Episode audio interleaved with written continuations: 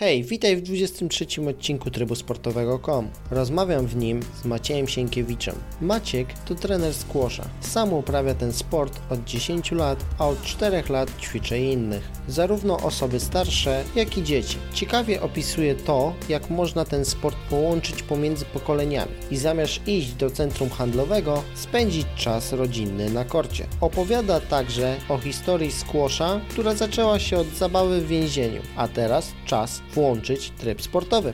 Hej, witajcie w następnym odcinku trybu sportowego.com. Dzisiaj mam gościa, który na spłoszu zjadł zęby, połamał 300 rakiet. No może tutaj teraz już przesadzam, ale trochę się na nim nabiegał i trochę pograł. Jest trenerem, uczy innych, tym też mnie. Maciek Sienkiewicz. Jak długo już grasz w squasha? Cześć. No generalnie w squashach gram około 6-7 lat. E, to była bardzo ciekawa historia, bo od zawsze byłem po prostu pasjonatem innego sportu, była to szermierka. Ta przygoda trwała około 10 lat y, po tacie, który, który też miał bardzo wysokie osiągnięcia na szczeblach kadry narodowej i, i tak jakoś mnie zaraziło od najmłodszych lat, ale zawsze gdzieś z tyłu głowy miałem to, że jakby coś szermierce nie poszło, to jednak zacznę grać tego squasha, bo mój do, bardzo dobry kolega grał znaczy zaczynał, jego, kole, jego brat założył klub squashowy Mhm, mhm. e, pewien w Szczecinie i po prostu tak się zaczęła ta przygoda. Od, od zwykłej zabawy przez namówienie kolegi w podstawówce skończyło się na tym, że, że teraz to, to jest bardzo duża część mojego życia. E, Co pra- no można tak to nazwać. W sumie jak, jak coś się robi e, z ogromną przyjemnością, to to się mówi, że nie jest się w pracy, tylko ro- robi się to wszystko na, na pełnej zajawce, także czy nazwałbym to zawodem? E, raczej nie. Czyli co, jesteś tym jednym ze szczęściarzy, którzy przychodzą do pracy na 8 godzin, a czują jakby było to 4? Można tak powiedzieć. Może te ilości są troszkę inne niż taki standardowy tryb pracy 4 albo 8 godzin, ale faktycznie jest tak, że przychodzę do pracy i, i czuję się, tak, nie czuję się w ogóle, bo bardzo często odbywa się to tak, że robiąc trening z innymi robię równie, równocześnie trening dla siebie, co prawda wiadomo, że to nie jest trening taki pełnowartościowy na 200%, gdzie po prostu wychodzę zlany potem, Mhm. ale, ale czy chcąc, czy nie chcąc, cały czas też sam ćwiczę, chociażby przez zagrywanie z innymi Mhm. e, klientami, e, innymi przy, ludźmi pod, na korcie. Czy to są dzieci, czy to są dorośli, czy to są osoby starsze, młodsze, nie ma tutaj różnicy. Z, do każdego zawodnika podchodzę w ten sam sposób, bo no, o to tutaj chodzi. To jest chyba najważniejsze, żeby nauczyć tych ludzi jak grać, niekoniecznie zawsze się skupić na technice, ale jak grać, żeby to po prostu sprawiało jak największą przyjemność. No tak, no bo jak ci nie sprawia przyjemności, to nie chcesz iść na trening, to jest jasne. Ile masz teraz lat? 22. 22. Widzisz, dobrze, że nie jesteś kobietą, bo już się byś obraził. 22, a zacząłeś w podstawówce, tak? Mówisz? No to był taki przełom, podstawówka, gimnazjum, gdzieś tam. gdzieś 8-10 lat. No plus minus, znaczy takiego mądrego skłosza to może jest w tym 4 lata, tak jak się zajmuję tym na korcie i zacząłem i troszkę wziąłem się za swój trening, bo pierwsze te powiedzmy dwa lata to były takie bardzo mocno amatorskie, jak jakby jak, jeżeli mówimy, że w ogóle były, tak? Bo, bo to było takie przychodzenie na zasadzie, a mój kolega robił trening i dawał mi rakietę i mówi, słuchaj, idź sobie tam na kort wolny, spróbuj coś poodbijać, albo zaraz przyjdzie ktoś tam może pogra z tobą i to było bardziej na zasadzie takiej mocnej zabawy, e, spróbowania czegoś nowego, Mhm. e, ni, niż jakbym miał to nazwać, że to było trenowanie. No tak, no ale pierwsze i tak zawsze lekcje polegają na tym, żeby trafić w tą piłkę. Tak, Dobra. tak, tak. Co najśmieszniejsze, y, wszystkiego musiałem uczyć się samemu albo po prostu bazować na, na obserwacji, Mhm. e, bo no, tak jak mówię, no początki były takie, że po prostu brałem rakietę, szedłem na kort i coś tam miałem sobie poodbijać, naśladując tego mojego kolegę, który y, wtedy trenował, no, przygotował się do zawodów i, i miał normalny cykl treningowy zawodnika, a ja po prostu na podstawie obserwacji patrzyłem na niego i mówię, dobra, pójdę na kort, może uda mi się zrobić coś podobnego. I tak jakoś zaczęło to wychodzić i wychodzę z założenia teraz po takim długim czasie i troszkę też z doświadczenia, że jednak robiąc niektóre rzeczy na własny sposób, przez obserwację można zrobić to lepiej, niż stosując się do stricte określonych reguł, które powiedzmy e, techni, można byłoby nazwać techniką, ale to nie od tego wszystko zależy, dlatego ja się zawsze staram upierać przy tym, że lepiej się nauczyć jak w to grać e, i mieć z tego fan, niż uczyć się żmudnej techniki, która po prostu potrafi zniechęcić wszystkim, e, wszystkich, a to jedno i drugie się ze sobą łączy i przyjdzie po prostu z pewnym czasem. No tak, no bo ilość godzin poświęconych na korcie w końcu da swój efekt. Czy to będzie zabawa, czy to będzie taki, nazwijmy to, żołnierski trening. Tak. Powiedziałeś, że od czterech lat trenujesz sam, tak? E, Jakby już można to de facto nazwać taką dobrą grą, tak? Czy... Taką świadomą, taką mądrą, ja zawsze się śmieję, że takie mądre, świadome trenowanie, bo zacząłem zwracać uwagę e, te 4 lata temu e, na dużo rzeczy, które tak naprawdę wcześniej, wcześniej nie zauważałem, tak? E, chociażby zwykła podstawowa rzecz, jak trzymać rakietę. No to Okej. od tego trzeba zacząć, bo bardzo dużo ludzi trzyma tą rakietę niechlujnie, byle jak i, i później mówią, ale w czym jest problem, dlaczego nie mogę trafić w piłkę? A naprawdę dzieją się cuda, jeżeli złapie się rakietę w jakiś niekonwencjonalny sposób. Wiadomo, że nikomu nie można narzucać swojej woli, można coś zasugerować, ale teraz pod, z doświadczenia wiem, że jednak te sugestie na początku mogą wydawać się dziwne, chociaż one są bardzo dobre i nie wzięły się znikąd. Tak, zdecydowanie. Tutaj mógłbym najbardziej przytoczyć może nie sam chwyt rakiety, co trzymanie jej od swojego ciała jak najdalej. Co brzmi dziwnie, no bo jeśli masz rakietę jak najdalej, to niby wydaje się, że masz najmniej kontroli, ale de facto masz jej najwięcej i największy zakres ruchu masz, dzięki czemu nie musisz się tyle nabiegać na korcie, a przeciwnik tak. No, dokładnie. Okej, powiedziałeś jak zaczynałeś, ile już trenujesz tak świadomie, a czym jest squash i skąd się wziął, bo o tym jest ten odcinek, a de facto ludzie, wydaje mi się, że nie do końca wiedzą czym jest ten sport tak per se. Czym jest squash? Squash y, dla wielu ludzi jest, y, prześmiewczo mówiąc, y, tenisem dla samotnych. Okej. Jak y, można zauważyć, no, cała gra odbywa się na korcie, niby w sumie tak jak w tenisie. Mamy też rakiety i piłki, czyli też w sumie jak w tenisie, ale, ale nagle na środku zamiast siatki mamy 4,5 metrową betonową ścianę. Aha. E, I do tego mo- mogło, można było powiedzieć w dowcipie, że to jest sport, y, sport dla samotnych. Tenis dla samotnych. Ale skąd się to dokładnie wzięło? Wzięło się to z,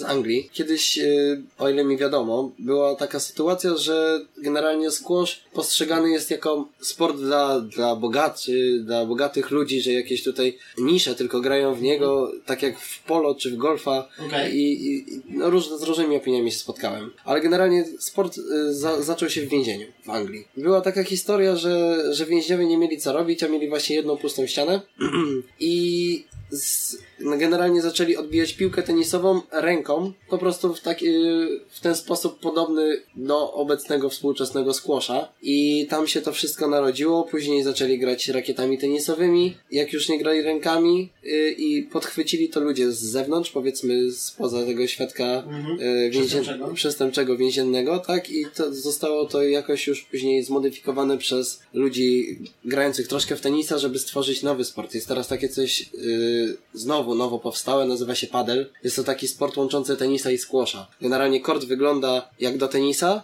tylko naokoło ma ściany, znaczy ma ścianę, z, ma dwie ściany tylnie Okej. tak, za, za tymi y, miejscami do serwisu w tenisie. Gra się rakietą tenisową i piłką tenisową, ale można na przykład zagrać piłkę o tylną ścianę, która wpadnie na drugą stronę kortu tenisowego i to jest padel, to jest połączenie jednego i drugiego, także to wszystko w sporcie żyje swoim życiem i co chwilę ludzie coś modyfikują, wymyślają nowego, także myślę, że ze squashem było to samo.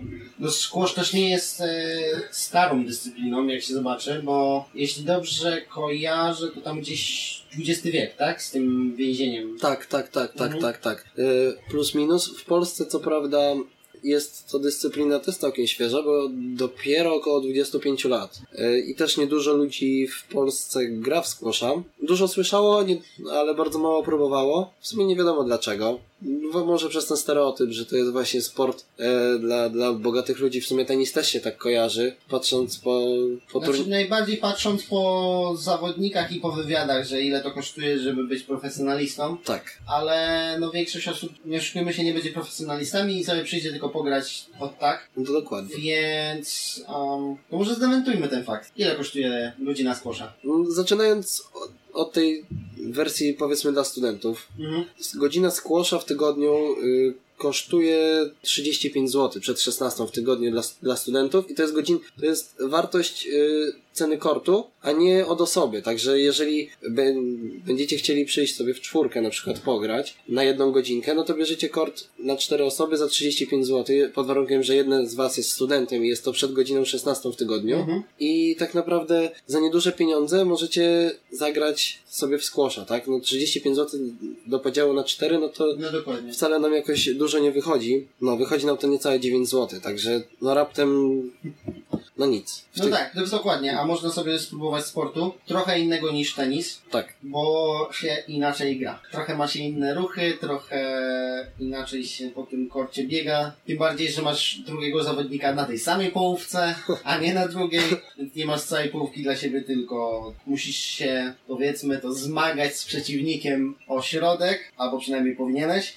I właśnie, i do, i tym wracamy do tego, jakie są zasady i czym się różnią od tenisu. Ho, ho. Już na pewno powiedziałeś, że są, że jest ściana. Jesteśmy w, e, W zamkniętym w korcie. zamkniętym, tak, dokładnie, w jakimś pomieszczeniu. Tak, korty nie, nie zawsze wyglądają w ten sam sposób. Wiadomo, że zawsze są ograniczone ty, tymi samymi liniami, ale jak, jak, czy one będą całe przeszklone, jak to miało miejsce w Szczecinie dwa lata temu, że mieliśmy szklany kort na środku e, dachu Muzeum Show przy Filharmonii naszej pięknej szczecińskiej, czy kort jest po prostu betonowy, cały biały i ma tylko tylną szybę szklaną. Są też korty, które są pozamykane w ogóle w pomieszczeniach prostokątnych i tylko się jest magiczne drzwi w tylnej ścianie, ścianie, które są bez klamki, się przez nie wchodzi i nagle jesteśmy w y, zamknięci jak w pudełku. Ale takie najważniejsze różnice, myślę, między tenisem a squashem, to możemy dostrzec w samej grze. No tak, przede wszystkim nie możemy piłki przebić na drugą stronę, tylko ona za każdym razem będzie wracać, powiedzmy mniej więcej w naszą stronę, a najlepiej, żeby leciała tam, gdzie naszego przeciwnika nie będzie. Tak. Tak, to jest główny zamysł squashu, e, żeby przy, utrudnić przeciwnikowi tę, tą, tą grę jak najbardziej i możliwość odbioru. Mi pierwsze, co się od razu rzuciło w e, to było to, że można zagrać sobie do boku. Tak, można odbić piłkę nie tylko na wprost, również możemy wykorzystać do tego ściany boczne, żeby wprowadzić troszkę chaosu do naszej gry, bo wtedy bardzo w łatwy sposób można przeciwnika zdezorientować, tak samo jak można zagrać o, o ścianę, która jest za nami, przeważnie szklaną. I to też jest pewna nowość dla ludzi, którzy w squasha w życiu nie grali, bo wiadomo, w tenisie gramy tak naprawdę piłką tylko na wprost. Cały czas prosto, tak. tak, ewentualnie na ukos. No, kierunek już jest dowolny, tak? Ale z, zamysł jest taki, żeby zagrać na drugą stronę. A jednak w squashu ludzie przychodzący są bardzo często zdezorientowani i zadają pytania, a czy to jest w ogóle możliwe, że można zagrać piłką od trzy ściany? A ja mówię, a dlaczego miałby nie być? To jest... Lepiej, można zagrać od, od tylnej ściany na tą przednią. Tak, Co dokładnie. ostatnio ćwiczyliśmy i to jest całkiem fajny ruch. Tak, jest to coś innego, ludzie są zaskoczeni i często spotykam się z pytaniami, a czy to jest na pewno dozwolone, a czy tak można, albo najlepsze są, dlaczego wcześniej o tym nie powiedziałeś?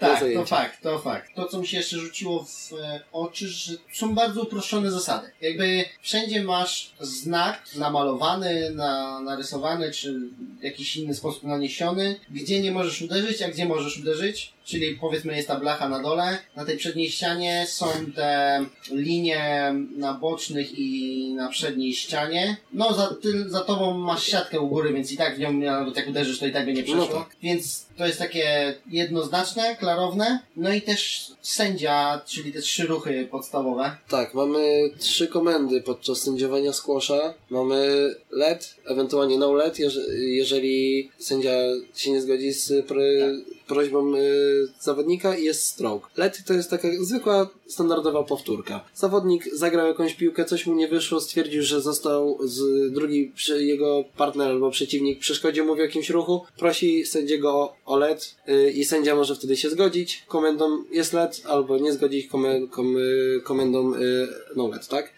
I powtarzamy wtedy cały serwis, nikt nie dostaje punktu i jest to taka klasyczna powtórka. Z komendą stroke jest troszkę inaczej, bo stroke jest to sytuacja, w której przeciwnik nam podczas uderzenia po prostu stoi na drodze nasz, y, naszego uderzenia piłki, piłką, tak? Że jest to taka zasada nie tyle, co na może kolokwialnie mówiąc oszukiwanie na zbieranie darmowych punktów, tylko bardziej brana pod y, w kwestię bezpieczeństwa, tak? Bo jednak jak dostaniemy, jak dostaniemy piłką od squasha, może nam to się równać z tym samym, co jakbyśmy otrzymali kulkę w paintballu, tak? Podo- podobny jest ból, ślady są podobne i niebezpieczeństwo jest to samo, no jednak nikt nie chciałby dostać e, w oko albo wyjść po prostu w kropkach jak Biedronka, dlatego ta zasada jest fajna, jeżeli chodzi o bezpieczeństwo, chociaż niektórzy zawodnicy bardzo jej nadużywają, twierdząc, że jednak nie mają wystarczająco dużo miejsca y, na zagranie piłką i mówi się to w skłoszu, że łowią wtedy tego strołka, bo to jest takie wymuszanie na sędzie mm, decyzji po prostu o przy, przyznanie im punktu, a tak naprawdę zatrzymali grę.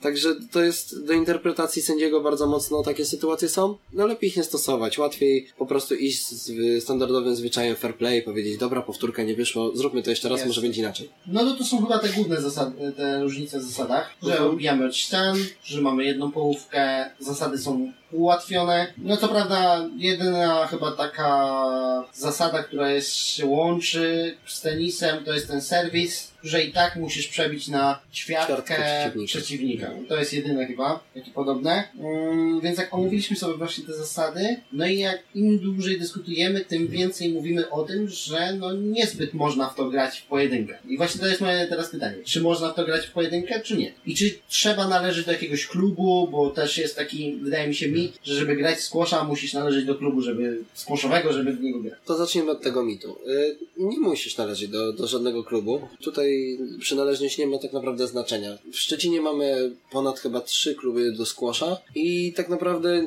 nie, z niczym nie musimy być z nimi powiązani. Przychodzimy, robimy wcześniejszą rezerwację, wchodzimy na kort i gramy, tak? Nie jest to, te, nie jest to tak jak na siłowniach, że wiąże nas jakaś umowa czy, czy tym podobne dokumenty. Jest to, to zupełnie luźny sport. Jak chcemy, to przychodzimy, jak nie chcemy, to nie gramy. Oczywiście, jakby ktoś chciał zacząć y, karierę zawodnika na dowolnym poziomie, no to jednak polski, y, Polska Federacja Squasha wymaga jakiejś tam przynależności do klubu i jak jednak trenujemy jakiegoś trenera, no to miło by było dla klubu wpisać, że jednak jesteśmy jego reprezentantem. Ale to są już takie rzeczy bardzo mocno umowne. Możemy y, grać bez żadnego klubu, po prostu na, na, na licencji Polskiej Federacji. Jeżeli chcielibyśmy uczestniczyć w jakichś turniejach wyższych rang. Ale spokojnie, zanim do tego dojdziecie, to dużo grania przed wami. No chyba, że jesteście jakimś talentem ukrytym. A co z tym pytaniem odnośnie samotnej gry? E, No tak. Czy w squasha można zagrać samemu? Teoretycznie i tak i nie. Można zrobić sobie na pewno trening tak zwany solo, żeby poćwiczyć e, granie piłki w dany punkt albo do siebie i odbić tą ilość piłek dowolną. Tak mówi się, że po 10 tysiącach odbicie jest się mistrzem w tym, w tym co się robi. E, I można to tak mocno kolokwialnie ubrać w takie słowa. Ale czy samemu można zagrać? Raczej ciężko. Raczej ciężko, bo no, musielibyśmy zagrać sobie piłkę w jakiś punkt, po czym wiedząc, gdzie ona spadnie, tam pobiec. No, niby jest to trochę osz- oszukiwanie samego siebie, bo można zrobić na tej zasadzie trening, ale żeby to zagrać, no ciężko. Lepiej mieć przeciwnika i troszkę adrenaliny i tajemnicy w tym, gdzie on nam tą piłkę zagra i być zaskoczonym po jego uderzeniu, niż jednak wiedzieć, gdzie ona spadnie i... Ćwiczeniowo tak, Tak, dla zabawy nie. nie zawsze. No właśnie. Okej, omówiliśmy sobie koszt, ale nie omówiliśmy sobie, co potrzebujemy na taki trening ze sobą. Na trening albo ogólnie do squasha. Tak naprawdę nie różni się strój do squasha, od tego najlepiej, żeby wyjść, nie różni się niczym od zwykłego stroju na, na WF albo na siłownię. Możemy przyjść tak naprawdę dowolnie ubrani, pod warunkiem, że buty będą z jasną podeszwą, która nie będzie zostawiać em, śladów na, cier- na, na czarnych śladów na jasnym parkiecie. W sumie jest nam potrzebne tyle. No i bardzo dużo chęci, tak? Bo sprzęt można wypożyczyć w klubie, piłki, rakiety, dla osób y, niepełnoletnich okulary i dla tych, co chcieliby zadbać mocniej o własne bezpieczeństwo dorosłych, także można wypożyczyć okulary. I to w sumie tyle. Najlepiej, żeby wziąć ze sobą jakiegoś partnera i ze względów ekonomicznych, bo zawsze lepiej. Oczywiście. I, i przede wszystkim, żeby mieć z kim pograć. Czyli nie musimy mieć ze sobą ani rakiety, ani piłek, to możemy dostać w klubie. Tak, można to wypożyczyć w klubie, nie ma z tym żadnego problemu. Okej, to czy w takim razie ten sprzęt, te rakiety, te piłki mają znaczenie, czy one się czymś różnią? Mówi się, że sprzęt nie gra. Mhm. Nie sprzęt, lecz technika szczęśliwy zawodnika, ale, ale zdania tutaj też są y, podzielone zazwyczaj. I zaczynając od piłek, no są piłki różne. Mamy piłki z jedną żółtą kropką, z dwoma żółtymi kropkami i mamy też piłki z pojedynczymi kropkami o różnych kolorach. Zazwyczaj te różnokolorowe, y, pojedyncze to są piłki dla dzieci albo takie czysto treningowe, bardzo mocno odbijające się. Piłki z jedną żółtą kropką już odbijają się troszkę gorzej. Trzeba je, więcej pracy włożyć w grę w taką piłkę, bo ona się musi rozgrzać przede wszystkim. I one są przeznaczone już powiedzmy dla zawodników może nie totalnych amatorów, ale takich prawie, za, prawie średnio zaawansowanych. I mamy też piłki z dwoma żółtymi kropkami, one wymagają od samego początku dobrej rozgrzewki, żeby to po prostu ta guma w piłce się rozgrzała, żeby ona jakkolwiek się odbijała. I są już to piłki przeznaczone dla zawodników średnio zaawansowanych plus, plus zawodowców, znaczy zawodowych, zaawansowanych. Bardzo mi miło, że jestem średnio zaawansowanym plus za zawodnikiem w squasha. E, nie, tak po prostu Maciek zawsze naciska, żeby grać tymi piłkami, żeby od razu być profesjonalistą. Tak, jak, jak już będziemy przyzwyczajeni do pewnych, y, do pewnych zachowań, na- nawet piłki odbijającej się, to będzie na pewno później łatwiej. Chociaż trzeba przyznać, że przy wejściu na kort trzeba trochę pouderzać tą piłką, żeby ona faktycznie się nagrzała, co jest fajną rozgrzewką. Może, może być, może być. Szczególnie jak idziemy w dwójkę, możemy w dwójkę sobie poodbijać tą piłką nawet po jednej stronie kortu, e, żeby grać na jednej ćwiartce, na przykład tylko z prawej strony i ta piłka się już rozgrzeje, plus do tego my się sami rozgrzejemy i do tego poćwiczymy sobie technikę, także trzy w jednym. Nie wiem, czy to widać tak na tych piłkach z kolorowym, e, z tymi kolorowymi kropeczkami innymi, ale na tej z dwoma kropkami żółtymi, to jest realnie można bardzo mocno odczuć, kiedy ta piłka jest nagrzana, a kiedy nie jest nagrzana. Bo jeśli nie jest nagrzana, to ona dosłownie po uderzeniu zaraz spada, dosłownie 2-3 metry po uderzeniu, Tak. a gdy jest nagrzana, to leci dosłownie na drugą ścianę jeszcze. Tak, tak. Naj, najprościej jest pod, podrzucić taką piłkę, zobaczyć jak się odbije od ziemi. Nierozgrzana piłka odbije się no góra na, do 10 cm, po prostu korzystając z własnej energii, rozgrzana piłka odbije się na przykład już na 30 cm.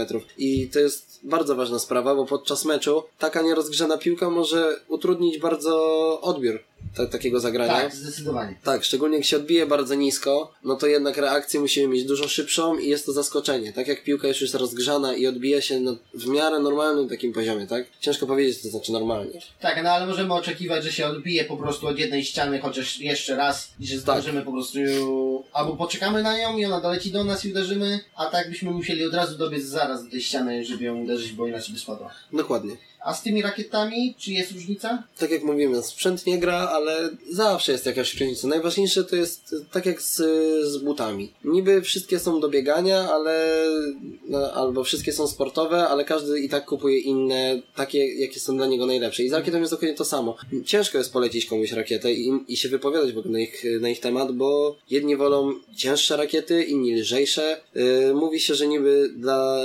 zawodników początkujących cięższa rakieta jest lepsza, żeby jednak nauczyć się tego pełnego ruchu, a nie machać po prostu yy, bez żadnego oporu tą rakietą na lewo i prawo i po prostu robić to niepoprawnie. Ale czy jest różnica w rakietach? Oczywiście, jak we wszystkim. No, są rakiety tańsze i droższe. Rakiety można kupić za 70 zł w popularnym sklepie sportowym, albo można kupić yy, rakietę na, na portalu internetowym squashowym za 700 zł. I różnice są takie, że nawet laik odczuje po prostu biorąc rakiety do ręki, chociażby po samym wykonaniu i materiałach, czuć to, a co później przekłada się na grę, bo droższy sprzęt nie będzie aż tak zbierał wibracji po uderzeniu w piłkę i będzie się go inaczej prowadzić. Tańszym sprzętem, no niby da się zrobić podobne, podobne uderzenia i osoba, powiedzmy nawet średnio zaawansowana, da sobie radę y, grając tańszym sprzętem, ale jednak będzie odczuwać większy komfort z sprzętem wyższej jakości. Tak, ale chyba powinniśmy zacząć od tego, od tych cięższych rakiet. Tak, lepiej zaczynać od cięższych rakiet, żeby pokornie uczyć się całego ruchu, a nie od razu iść na łatwiznę, bo wiadomo, nie od razu Rzym zbudowano i nie da się, te, nie da się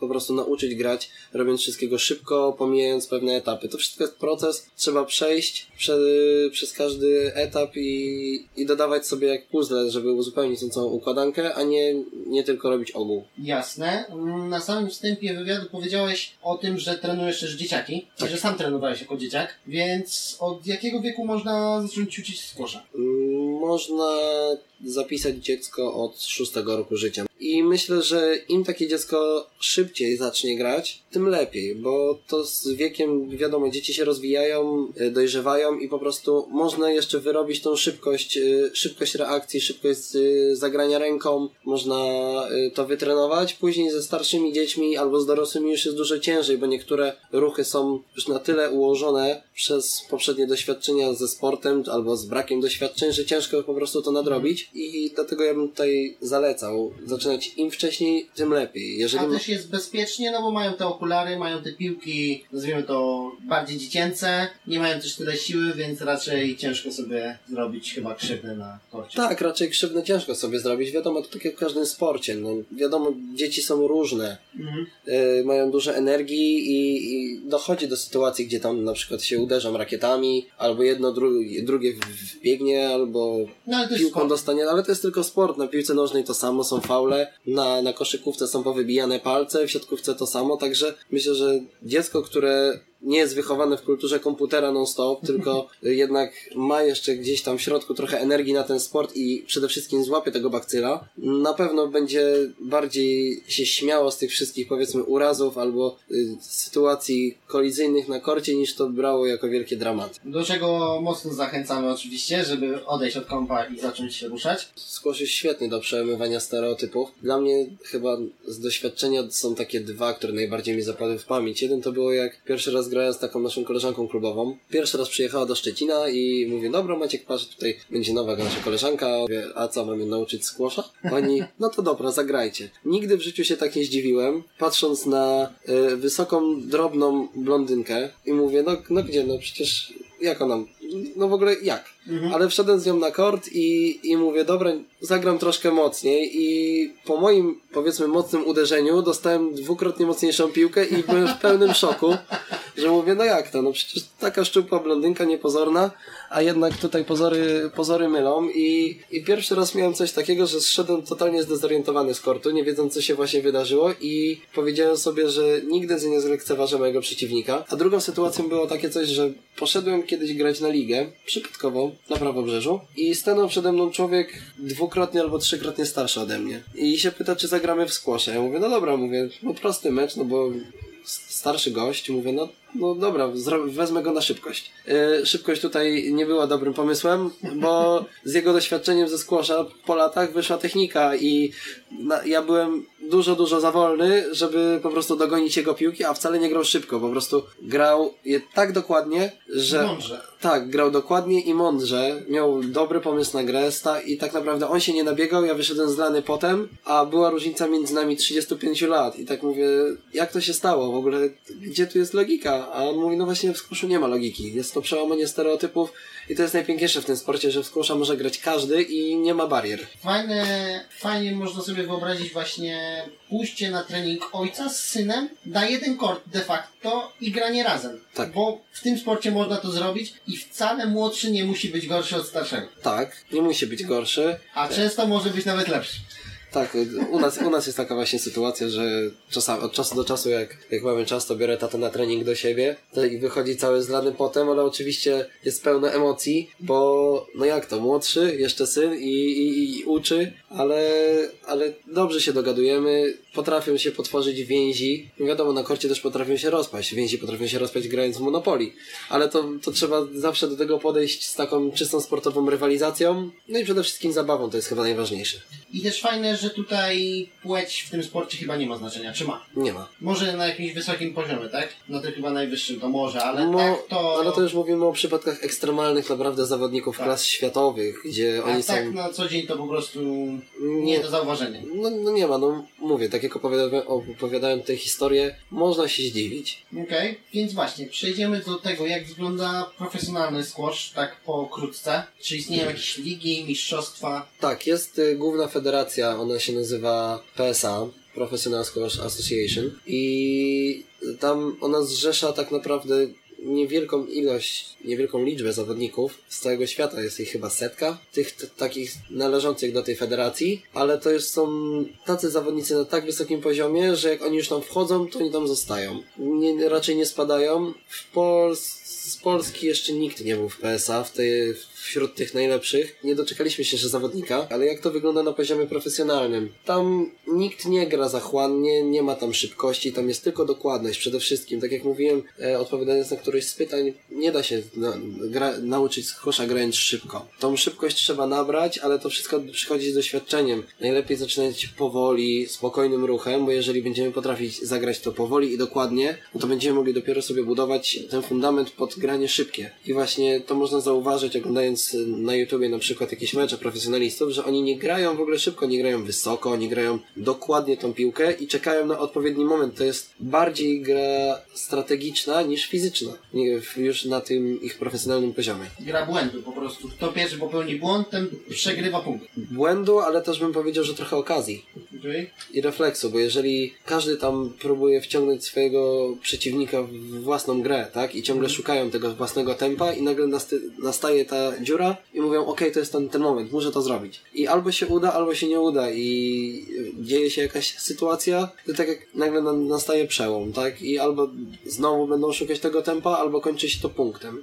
Ciężko to opisać, trzeba byłoby naprawdę przyjrzeć, Zobaczyć. tak, przyjrzeć się takiemu meczowi, bo wszyscy nowi zawodnicy albo amatorzy, amatorscy myślą, że squash to jest tylko siła, szybkość i właśnie jak gram mocno szybko, to jest już prawie o ten poziom super, a nieprawda. Jasne. Jakie są zalety squasha, które inne dyscypliny sportu nie mają? Coś takiego oryginalnego w squashu. Mm, Squash może rozwijać e, wyobraźnię albo patrzenie przestrzenne. Jeżeli mógłbym to tak nazwać. E, Mamy ściany, mamy pomiędzy, pomiędzy nimi mamy kąty i to tak samo jak w bilardzie, o ile bilard można nazwać sportem. Można. Można nazwać sportem. No, no to nie trafiłem. E, tak, tak samo jak w bilardzie mamy tutaj kąty, od których piłka się odbija i tak samo jak ważne jest, żeby pomyśleć w jaki sposób mam tą piłkę zagrać, to trzeba starać się przewidzieć, gdzie ta piłka może upaść i w jaki sposób i Żeby e, tam nie było przeciwnika. tak, to jest jedna rzecz, to jest z naszej perspektywy, a, a z drugiej strony y, z perspektywy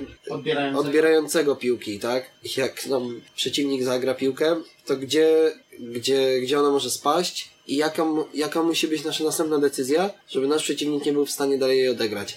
Tutaj Jak ułożyć rakietę, rękę, gdzie się ustawić tak, żeby kąt uderzenia był na tyle optymalny, żeby nie dać dojść do uderzenia przeciwnikowi. tak, i dużo strategicznie grać też, patrzeć gdzie nasz przeciwnik jest, starać się go obserwować, żeby nie zagrać przypadkiem mu piłki pod, pod rakietę samą, tak, albo w jego stronę i grając w ten sposób, ten mądry, można się nie namęczyć, a nasz przeciwnik będzie po prostu y, zaganiany do każdego rogu i, i wy- wyjdzie zlany potem, bo nie będziemy na to pomysłu, dopóki my będziemy rozdawać karty ze środka kortu, to mamy władzę nad tym wszystkim, tak, kontrolę. Dobra, no to mamy już zaletę, tą e, właśnie takiej przestrzeni, tego patrzenia na kąty. Tak, rozwijanie wyobraźni może nawet. O, rozwijania wyobraźni. Mm, Ja bym chyba od Ciebie dodał to, że właśnie może to łączyć pokolenia, a nawet całe rodziny mogą. W sumie nie byłoby niczym dziwnym, żeby przyszła mama, tata i dziecko po prostu na trening i grali razem po prostu mecz za meczem na przykład. Dziecko Tak. z ojcem, później z mamą i tak dalej. To byłoby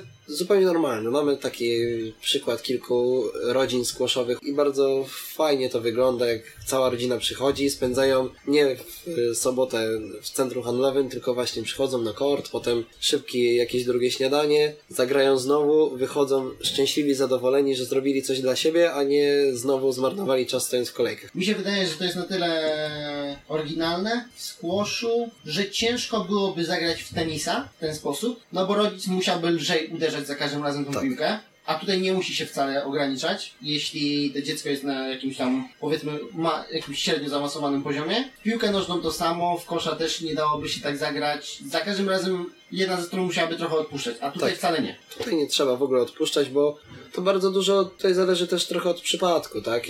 Nie zawsze każda silna piłka e, zagrana mocno jest, jest dobra. Czasami mocną piłkę jest dużo łatwiej odebrać niż taką zagraną lekko. Dlatego myślę, że e, tutaj na skłoszu dużo ludzi po prostu będzie grało tak jak z równym sobą, czy z każdym tak jak z, z równym sobą, tak? Nie będzie tutaj rozgraniczać, że to jest a, bo to dziecko czy coś, tylko będzie się starać po prostu mieć z tego jak największy fan i żeby to przede wszystkim chodziło tutaj o jak najdłuższą grę, a nie żeby komuś udowodnić, że o, nie, ty nie dasz rady, nie. Tak, dokładnie. żeby jak najdłużej sobie pograć, bo o to tutaj chodzi, nie szukać... I żeby e, wymiany były jak tak. naj, najciekawsze po prostu. Dokładnie. Mm, No to właśnie, mm, najciekawsze. Ciekawostka o squashu, której ludzie nie znają. Ciekawostka o squashu, której ludzie nie Z znają. reguły rozwijam te pytanie o to, że gdy ktoś miałby patrzeć na ten sport, nie wiedziałby o czymś. Pomimo, że to coś jest w sporcie. No to mnie zaskoczyłeś teraz. Jest to, no, można byłoby tu mówić o takich, takich sztuczkach, które się, się robi podczas grania, ale to są już takie, wszystko co mi przychodzi na myśl to są rzeczy mocno bardzo do tak, taktyczne albo techniczne, czy może nie techniczne, ale to są takie sposoby, które mogą pomóc. Ale co z takich rzeczy, ciekawostek? Może być na przykład y, taka ciekawostka, to mi się przypomniała. Mieliśmy w Szczecinie takiego zawodnika, Mhm. który potrafił grać i prawą i lewą ręką. Okej. I było to na tyle ciekawe, że jeżeli jego przeciwnik albo partner zauważył, że on jest na przykład leworęczny i chciał mu utrudnić grę z, powo- y, z powodu tego, że jest on leworęczny, to brał rakietę nagle w drugą rękę i zaskakiwał swojego przeciwnika, dezorientując go i po prostu nie było strony na korcie, ani lewej, ani prawej, która byłaby jego słabszą, bo po prostu dobrze sobie dawał radę na jedną i drugą rękę. Nikt nie był w stanie go zaskoczyć. Zdarzają się tacy zawodnicy, którzy grają jedną i drugą ręką. To jest bardzo ciekawe, bo przed wykonaniem serwisu patrzy się na zawodnika i mówi, aha, dobra, on trzyma rakietę po lewej stronie, muszę serwować na prawo. A on w momencie, gdy my uderzamy piłkę, zmienia rakietę w drugą stronę i już czeka gotowy. I nagle jest total, totalne zaskoczenie, że jednak on to odebrał z taką łatwością i jak on to zrobił i kiedy. No, to jest chyba taka ciekawostka. Tak mi się wydaje. Czyli dla takiej osoby nie ma backhandu. Zawsze jest po prostu forehand. Tak, może być zawsze forehand i on jest przygotowany na, na taką sytuację, a wiadomo, że forehand się odbiera całkiem naturalnie, bo wygląda to tak jak zwykłe przybicie piątki. Tak. E, I taka osoba jest po prostu gotowa za każdym razem, o ile ma dobrze opanowane to przekładanie rakiety, bo kilka razy udało mi się złapać takiego zawodnika właśnie na lidze i nie zdążył przełożyć tej rakiety, albo gdzieś tutaj wykonałem jakiś delikatny zwód ciałem i jednak mu się strony pomyliły. Okej. I można było go przechytrzyć, ale to nie jest wcale takie proste. Okej, okej, dobra. To, co bym chyba od siebie dodał z ciekawostki, to, bo tego nie poruszyliśmy w całym wywiadzie, granie na środek. Czyli, może inaczej, trzymanie środka. Mhm. Że nie musisz tego robić, ale chcesz. Bo jest po prostu najbliżej do każdego punktu na korcie. To chociaż przede wszystkim patrząc na względy wydolnościowe, żeby po prostu oszczędzać własne siły, ale grając na środku, tak naprawdę my rozdajemy karty i my y, prowadzimy całą grę, tak? Możemy zagrać do przodu, możemy zagrać do tyłu, możemy zagrać postem, cokolwiek. I tutaj nasz przeciwnik jest zmuszony do tego, żeby nas w jakiś sposób z tego środka wyciągnąć, bo bardzo mu to ogranicza wszystko. Ze środka, tak jak powiedziałeś, jest bardzo łatwo dostać się w każde dowolne miejsce na korcie i też odebrać dużo piłek. Myślę, że można byłoby to potraktować jako rada dla wszystkich. E, Nie próbujcie grać mocno na początku, bo gwarantuję wam, że ta piłka będzie spadać w okolicy środka, a osoba nawet troszkę orientująca się mniej więcej w zasadach albo w sposobie jak grać, stanie na tym środku i, i będzie po prostu tą piłkę odbierać z bardzo dużą łatwością, a wy będziecie się tylko denerwować, że jak to? Przecież ja uży, u, uderzyłem piłkę tak mocno, że prawie przebiłem ścianę, a on po prostu stanął i zagrał rakietą do przodu. Jak to się Dokładnie stało? tak. Jedyne chyba mocne uderzenie, które jest potrzebne, to chyba te od tylnej ściany, ale to chyba też można zrobić dobrze i technicznie i nie trzeba chyba dużo siły. Nie, nie. Przy naprawdę dobrze wykonanym ruchu. Tak, tak. Grając, grając mocne piłki, nie zawsze zagramy je dokładnie. Lepiej jest znaleźć jeden moment na mocną piłkę, a potem grać powiedzmy tak na, na 100% si- własnej siły, nie na 150, tylko na 100, ale grać to mądrze przede wszystkim, a nie, nie, nie uderzać bez sensu, skupiając się na sile, bo nie zawsze tutaj powiedzenie siła razy siła równa się technika się sprawdza. Dobra, to by było na tyle. Dzięki za wywiad. Dzięki. Co można Ci życzyć? W obecnej sytuacji powrotu do zdrowia. Tak, no to powrotu do zdrowia. Trzymaj się, dzięki. Hej. Dzięki wielkie, hej. Chciałbym jeszcze raz podziękować Maćkowi za interesującą rozmowę. Bardzo podoba mi się ta unikatowość skłosza, jeśli chodzi o łączenie pokoleń. Fajnie wyszło, że mogliśmy również obalić kilka mitów, zwłaszcza z pojmowaniem skłosza jako sportu dla elity oraz przymusowej przynależności do klubu. Jak słyszeliście, każdy i za niewielką cenę może spróbować swoich sił. Jedyne czego potrzebujecie to chęci i sportowe buty z białą podeszwą. Mocno Was zachęcam do poznania tej dyscypliny sportu. Daje naprawdę frajdę. Mam nadzieję, że odcinek się podobał i zasubskrybujesz mój kanał na platformie, na której słuchasz tego podcastu. Będzie mi miło, jeśli dodatkowo udostępnisz go dalej lub skomentujesz odcinek. Inne odcinki usłyszysz także na stronie trybsportowy.com. Do usłyszenia w następnym odcinku.